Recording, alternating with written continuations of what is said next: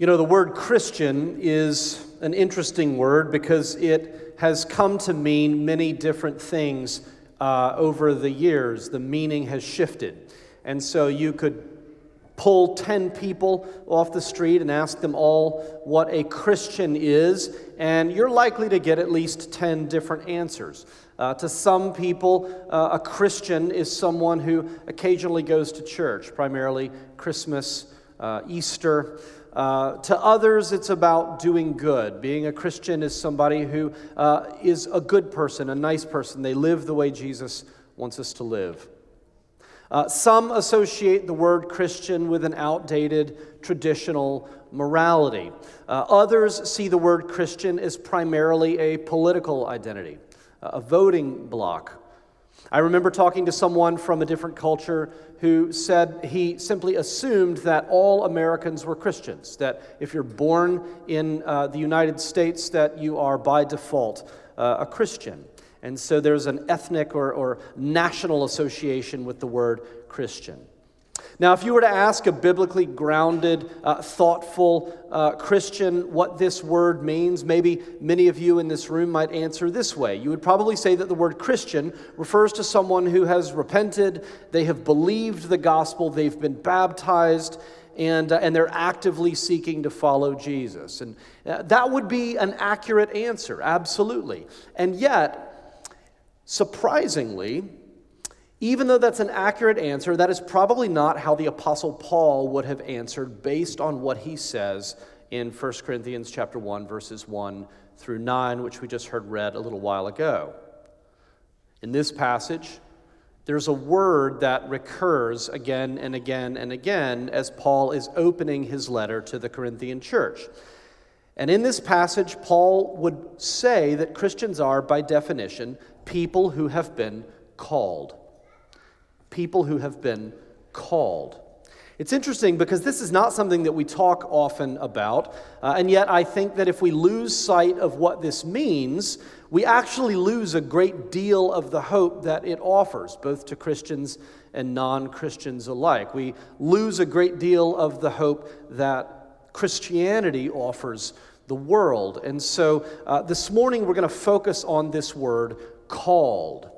And, uh, and, and, we recognize that even as we focus on this, we're doing so as a church. And even the Greek word for church, ecclesia, means the called ones, the called out ones. So this word runs through the very center of, uh, of what it means to be a Christian. We're going to look at this word called in this passage. We're going to see three things the, the truth that it conveys, the problem that it raises, and then the hope that it offers.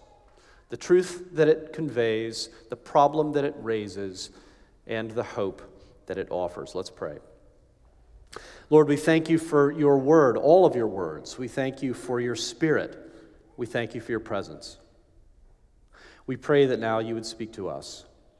As we open your written words, we pray that we would hear your word in us, speaking to our minds, speaking to our hearts, speaking into our lives. We pray to hear the voice of the one who loves us the most. We pray that you would bless us with your presence, that you would minister to us, uh, Lord. And we, we pray that, that as we leave here, we would do so having received what you intend for us to receive as we open your word together, Lord. We pray this in your Son's holy name. Amen. So, the word called, first, the truth that it conveys. Uh, Paul refers to Christians in general as people who have uh, been called to be saints. Called to be saints. Uh, the word saints essentially just means holy or set apart for God's purposes. So, throughout the Bible, anything that is set apart for God's purposes uh, is called holy, and, and, and when that applies to people, we call those people saints.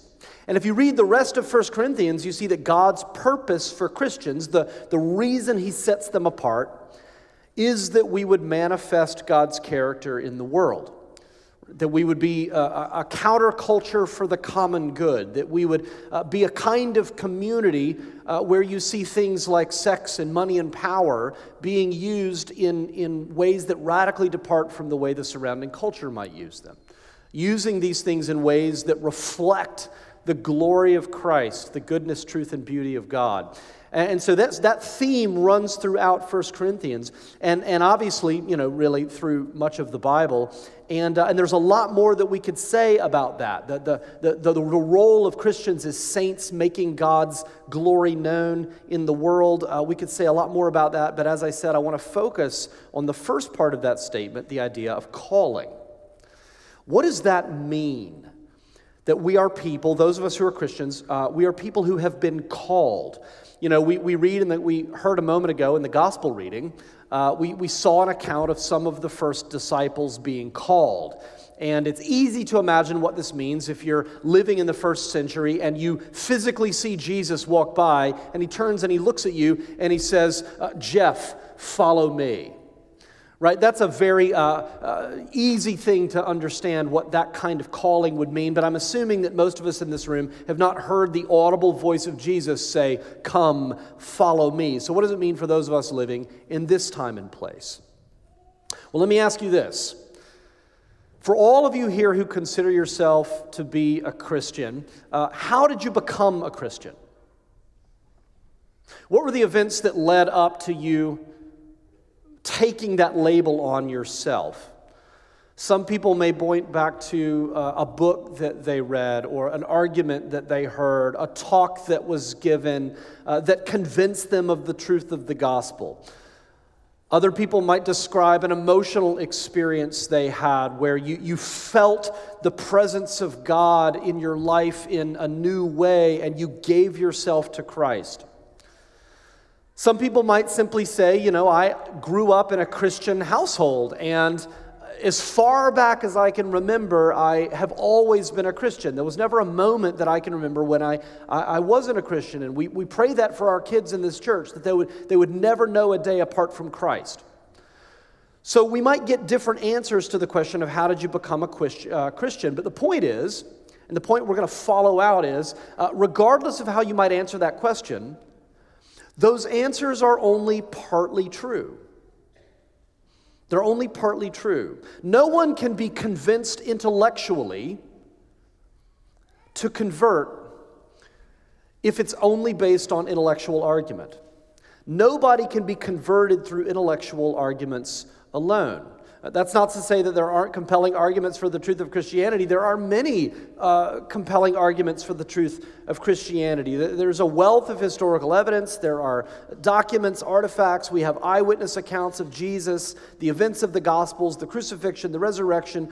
Uh, many, many of the, you know, the, the most brilliant minds throughout history have been Christians. But it's impossible to prove that Christianity is true.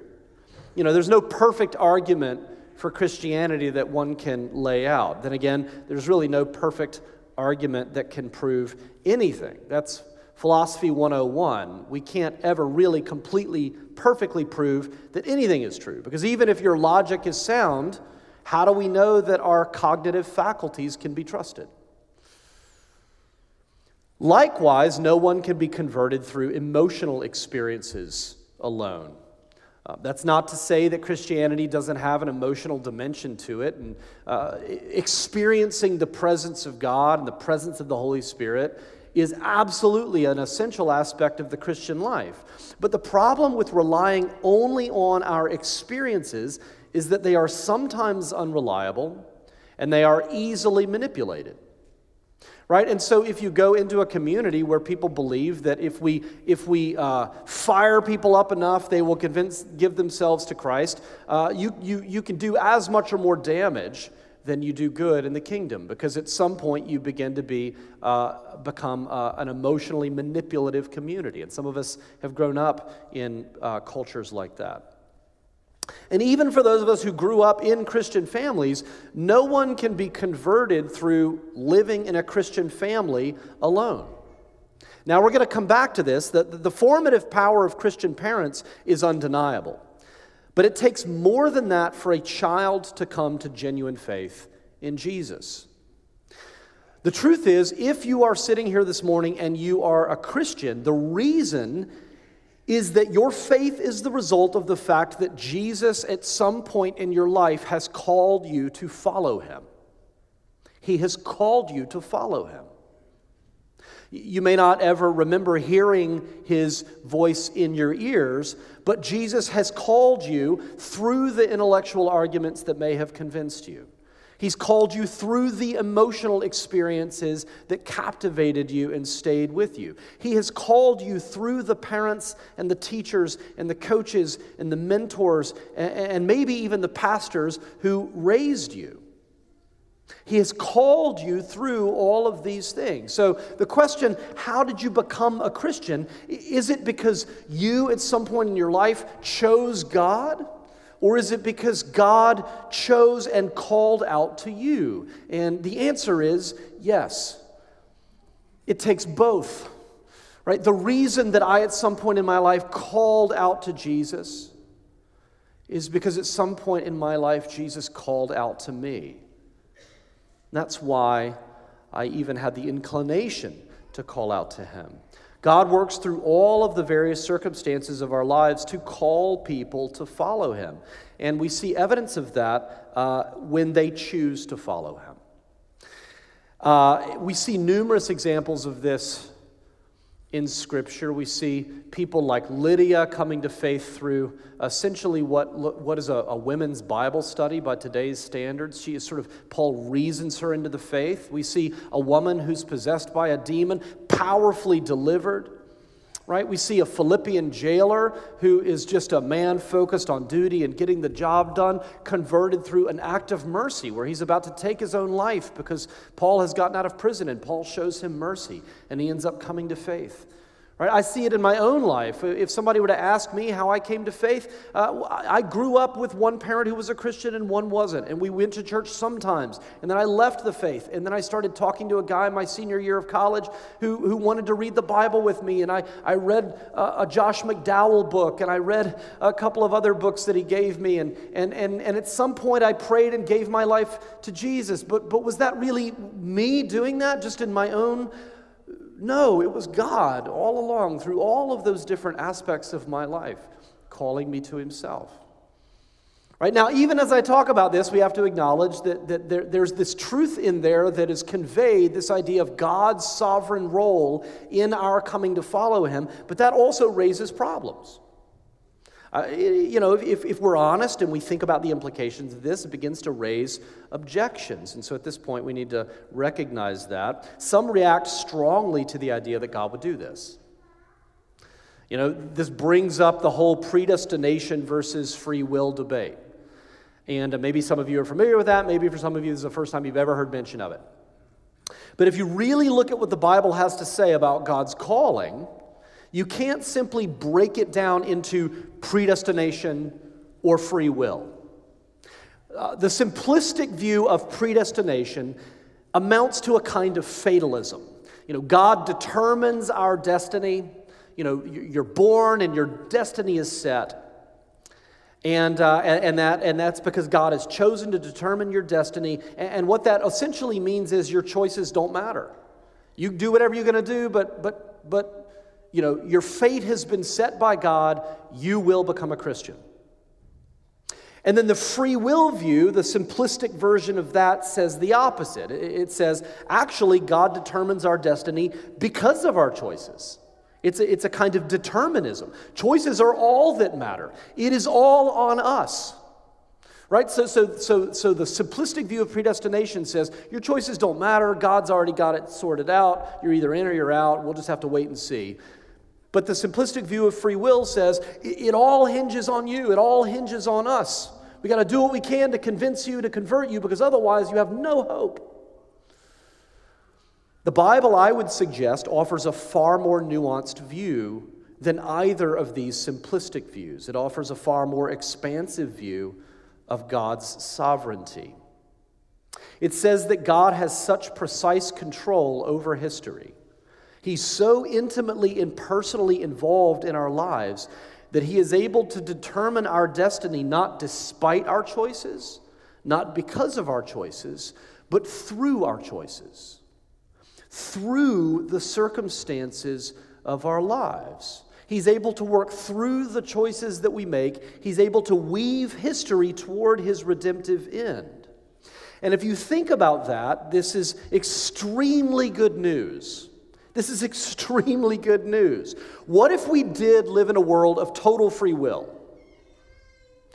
What if you make the wrong choice at a crucial moment in your life? You're driving along, and I remember growing up before I was a Christian, and I remember my friend taking me to this play that you're probably familiar with where there's a family driving along and they get into an accident, and then some of the family goes to heaven, and the other family, because they hadn't made the right choice in the right moment, they go down to hell, and the family is separated and they're screaming and reaching out for each other, and it haunts me to this day, nightmare territory, to this day. And, and I remember thinking, well, you know, if, if I don't make the right choice in the right moment, then, then I'm done, no hope, right? And, and so uh, that's what inspires plays to be written and performed like that. Uh, is this idea that, that it, it all comes down to us making the right choice in the right moment. But what if in that moment I'm in a bad mood? What if in that moment I, you know, I'm feeling sick? I'm not really thinking about my, my ultimate destiny. Well, then it's too late. Bam, car wreck. That's cruel, right? What if conversion did depend on intellectual arguments alone? What if we had to be convinced to believe the gospel intellectually? Well, that would exclude people who are unintelligent. That would exclude people maybe who are illiterate. It would uh, exclude people who have cognitive disabilities. It, it would exclude people with severe mental illness right? How would we have uh, any hope of salvation if our faith in Jesus depended on our ability to engage in rational discourse and we're not able to do that? That would be barbaric. To say only people who can fully apprehend and understand the theology of the gospel have a fighting chance of getting in. That's barbaric. What if conversion did depend solely on emotional experience? Well, what if you've never had an experience like that? Could you ever have any certainty that you belong to God? People who just by nature, by their wiring, just don't tend to have lots of deep emotional experiences, at least that they're aware of. Right? And you kind of look, look back 20, 30 years of being a Christian, you've never really had that emotional high that other people talk about. And I know people who are like that who say, How do I know? How do I know? How do I know? I've never really felt it. How do I know? That's just as bad. What if conversion did depend on growing up in a Christian family or culture? Well, that would mean that if you're, if you're born in the wrong house or in the wrong zip code, well, you're out of luck. You're out of luck. That's awful. Right? So, the way God works, and the way I believe this actually is represented in Scripture, our choices matter to our destiny, but they don't master our destiny right? They, they matter. God uses them, He works through them, but they can never become master of our destiny. We will never uh, be in a position where, because we made the wrong choice, God's hands are tied, right? Even if we make all the wrong choices, God can still work in and through those choices for our own good. That's why contextually, whenever predestination comes up in the Bible, it's always meant to encourage believers. People say, well, who's in? Well, who's out? Well, how does it all, how does it all work out? Frankly, the Bible never says anything about that. When it comes to predestination, it is always uh, brought up in the context of encouraging believers. Paul is trying to say, uh, you need to know that you're beloved. You need to know that even though it doesn't seem like it, God's kingdom is unfolding and you're a part of it. You need to know that even if you don't fully intellectually understand it, if you're not feeling it, if you feel lots of despair, you need to know that none, it doesn't hinge on that. It hinges on the fact that God wants you to belong to Him. That your faith is cosmically and eternally significant. He's wanting us to know that at the end of the day, that thing that all human beings want to hear, that, that somebody out there whose opinion matters looks at me and says, You matter, that that has happened to you. The God of the universe has called you to be his own, he wants you to be his child. It's always that tone of encouragement that undergirds this topic. We've turned it into a kind of debate that I believe, frankly, it was never meant to be. So, on that note, I, I just want to look uh, finally, thirdly, at, at some of the ways this actually offers hope, no matter where we find ourselves this morning spiritually. I want to offer four ways this, this gives us hope. Number one, I, I believe that this offers hope to Christians who feel discouraged about the church. Now, I know that's none of you, but, uh, but other Christians feel very discouraged about the church. If, if you know anything about the Corinthians, you know that they are profoundly immature in their faith. Uh, instead of sharing their possessions, they're suing each other. Uh, instead of eating together, they're hoarding wine, they're getting drunk at the Lord's table. Uh, the, the, the, instead of living communal life, they're having communal sex. Uh, their church is rife with injustice and division of every kind. And yet, Paul opens his letter. How, how, if you're Paul, how would you open your letter? Oh, I can't believe all the things that I'm hearing about what you guys are doing, you know, but that's not what he says. He opens his letter with an extended prayer of thanksgiving over them. Why? For what?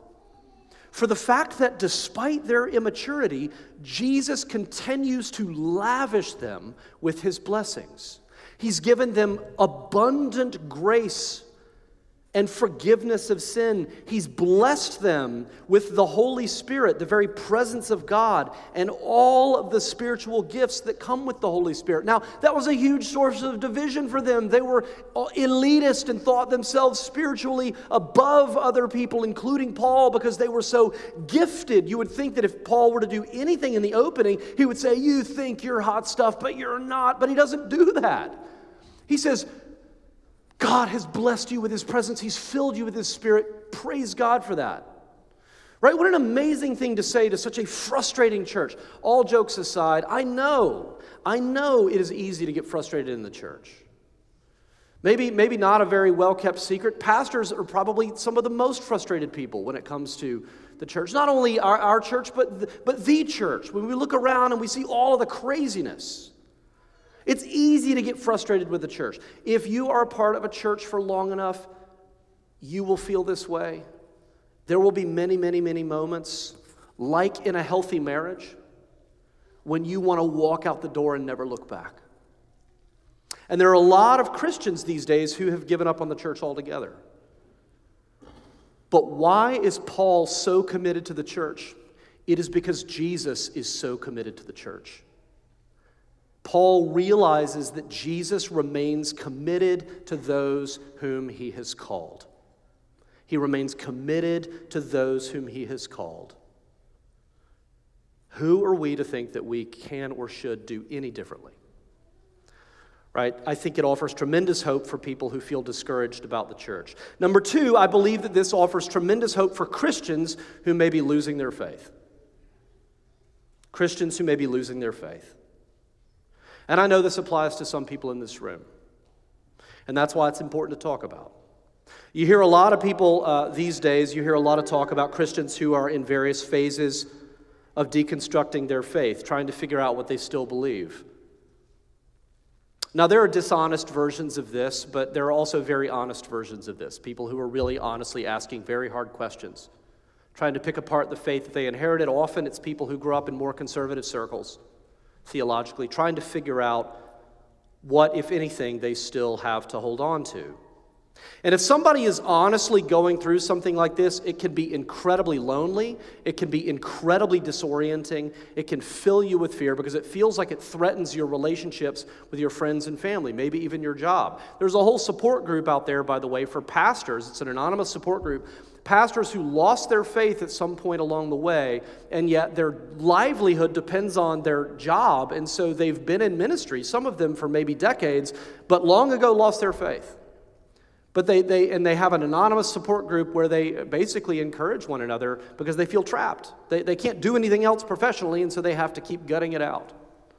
Right? So it can be incredibly, incredibly distressing to go through something like this, uh, considering the implications of it. And it raises the question what does it mean when a Christian loses their faith? Well, here's, here's, here's where this connects, right? If our faith solely depends on us, then there would really be no hope for a person like that. You were saying the right words, and then at some point you stopped saying the right words, you stopped believing the right words, and, well, at that point, there's really not much we have to offer you unless you're willing to say the right words again.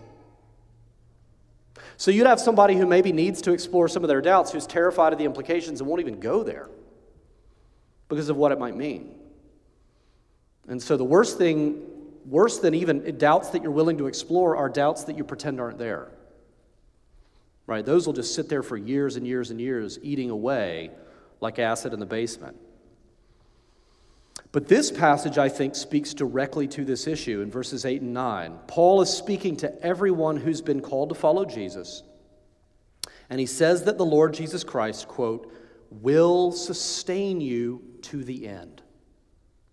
Guiltless in the day of our Lord Jesus Christ, God is faithful, by whom you were called into the fellowship of his Son, Jesus Christ our Lord. If you're someone who has, at some point in your life, responded to the call of Jesus, and there has been evidence of genuine faith in your life, you may let go of Jesus, but he will never let go of you. He will never let go of you. How do we know this? It's because, as Paul says, because the God who called you, the God who is behind that moment in your life when you gave yourself to Him, that God is faithful. He's faithful. And ultimately, all of this hinges not on our character, not on our commitment, but on His character and on His commitment. So, this creates a space for people who genuinely and honestly need to be open with themselves about the doubts that they have, to ask the questions that they need to ask, and to do it knowing that even if you try to let go, Jesus is going to continue holding on to you. He will sustain you to the end. Yes, there are people who call themselves Christians who were never really in relationship with God. There are places in the Bible that talk about that kind of thing. But what we're talking about are people who, at some point in your life, you were a follower of Jesus, and now you're figuring out whether or not you can continue to be so. Jesus has called you, Jesus will remain committed to you to the end. Thirdly, I think that this offers tremendous hope for parents who want our kids to follow Jesus. Um, I assume, by the way, that if you're a parent and you're in this room, you want your kids to follow Jesus. I, I say that because I do sometimes hear parents uh, say that they don't want to influence their kids to be Christians. They want them to decide for themselves what they believe. With all due respect, that's woefully naive.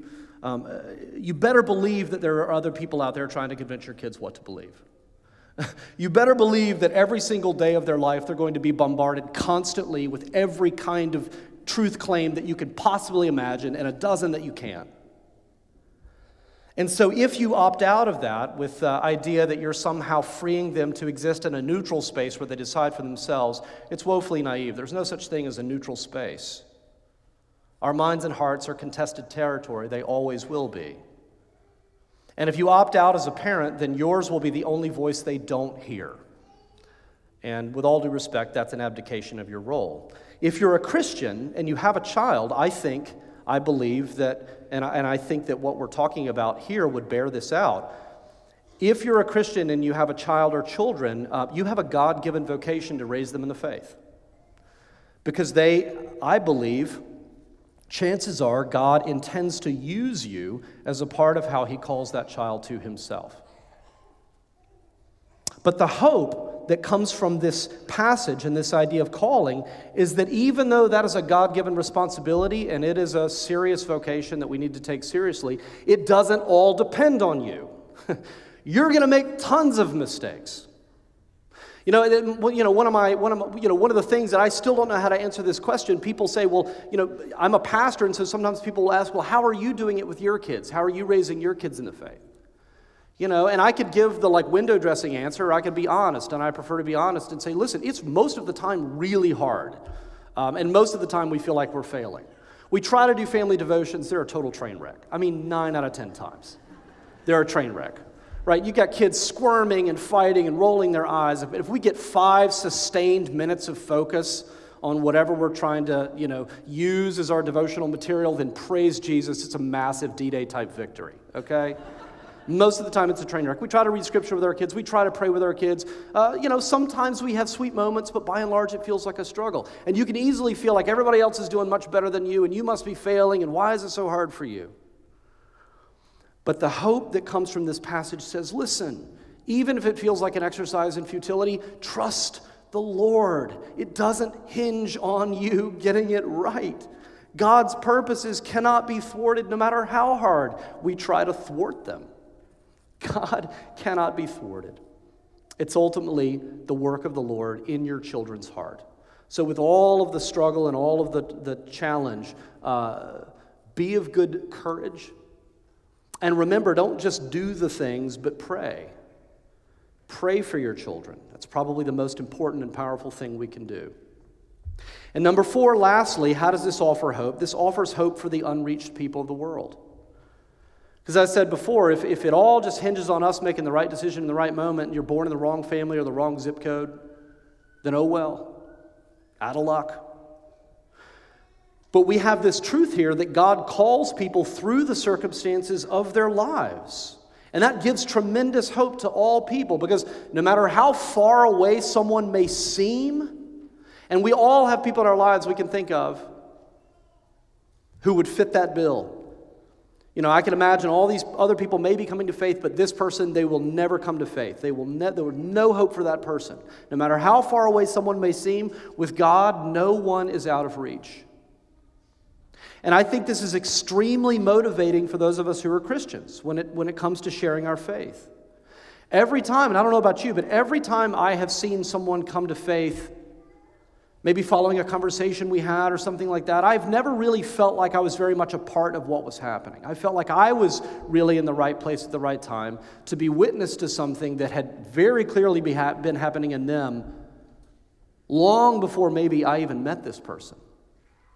There's a clear sense when people come to faith that God has already been at work. If you're lucky enough, fortunate enough to be there when it happens, then praise God, but don't think it was you.